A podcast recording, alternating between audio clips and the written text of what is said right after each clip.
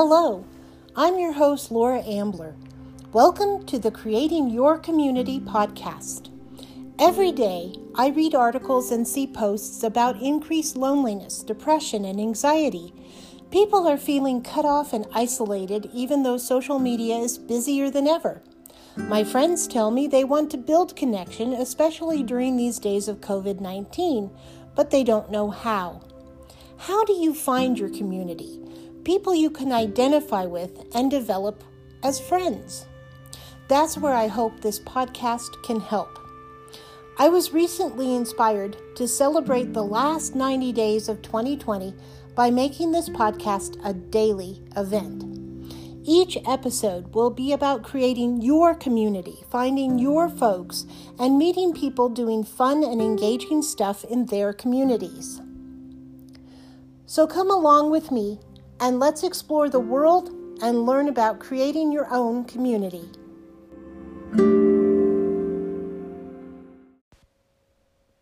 If you were told you had to leave your house in a half an hour,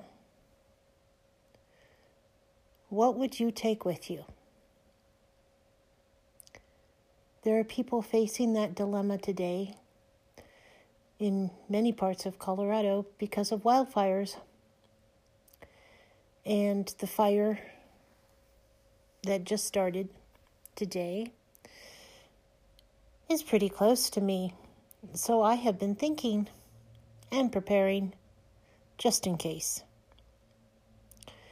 First thing, my dog, my little bear. Mustn't forget the dog. He goes in the car first.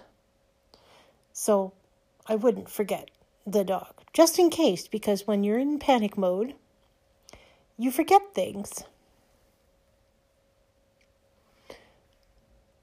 Second thing is purely sentimental. It's a set of portraits that were made by an artist in Germany in World War II when my father was helping evacuate concentration camps.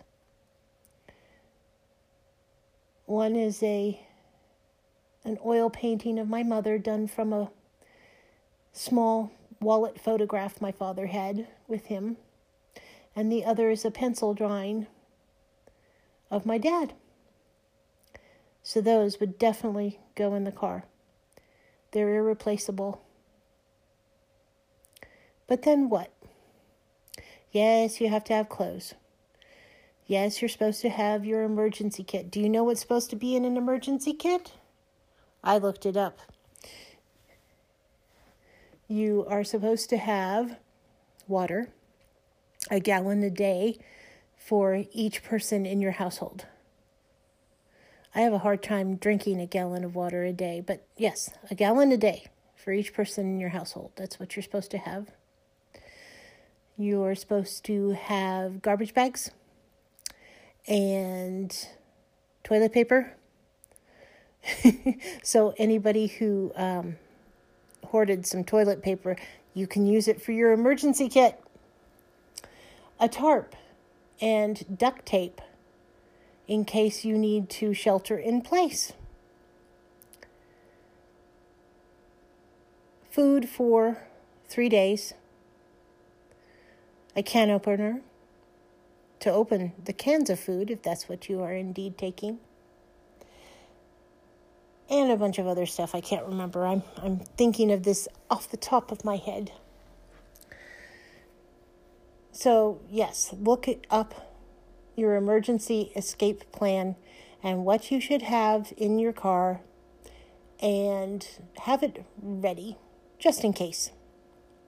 Because you never know what could happen. But then, what do you take? I have a bundle of sticks that to anyone else would seem strange to take in an emergency. But that bundle of sticks came over from Sweden, and it was used as a whisk broom for cleaning crumbs off of counters and tables and getting cobwebs from corners. So, yes, that would come with.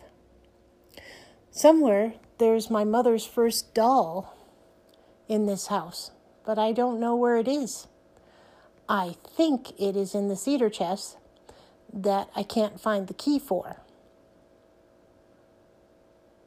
I would like to take that. So I need to find the key. There's one book from a favorite author, signed by that author, and he's passed away. So that one is just for sentimental reasons. But any of the other books, they're replaceable. And some of them, to be honest, I should just take to a lending library and uh, because I'm never going to read them, it makes you think about which books you really do value. There's artwork done by my grandmother, irreplaceable. There's journal, a journal from my father when he was in high school. Birth certificate, definitely need the birth certificate. And I have the birth certificates from my father and mother and their marriage certificate. It makes me think that I need to get these things scanned so that in case something were to happen and I forgot to take those things with me, they'd be safe, at least a representation of them.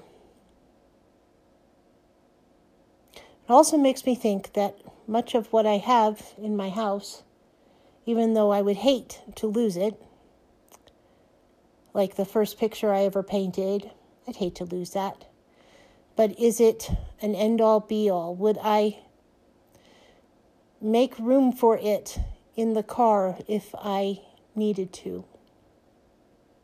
No, there are more important things that I need to take. What do you think? What are the most important things in your life to take? Think about it because you never know. Thank you for listening.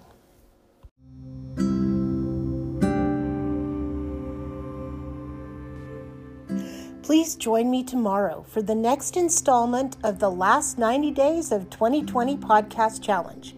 If you enjoyed this podcast, please like and share wherever you're listening and follow Creating Your Community on Facebook and Instagram.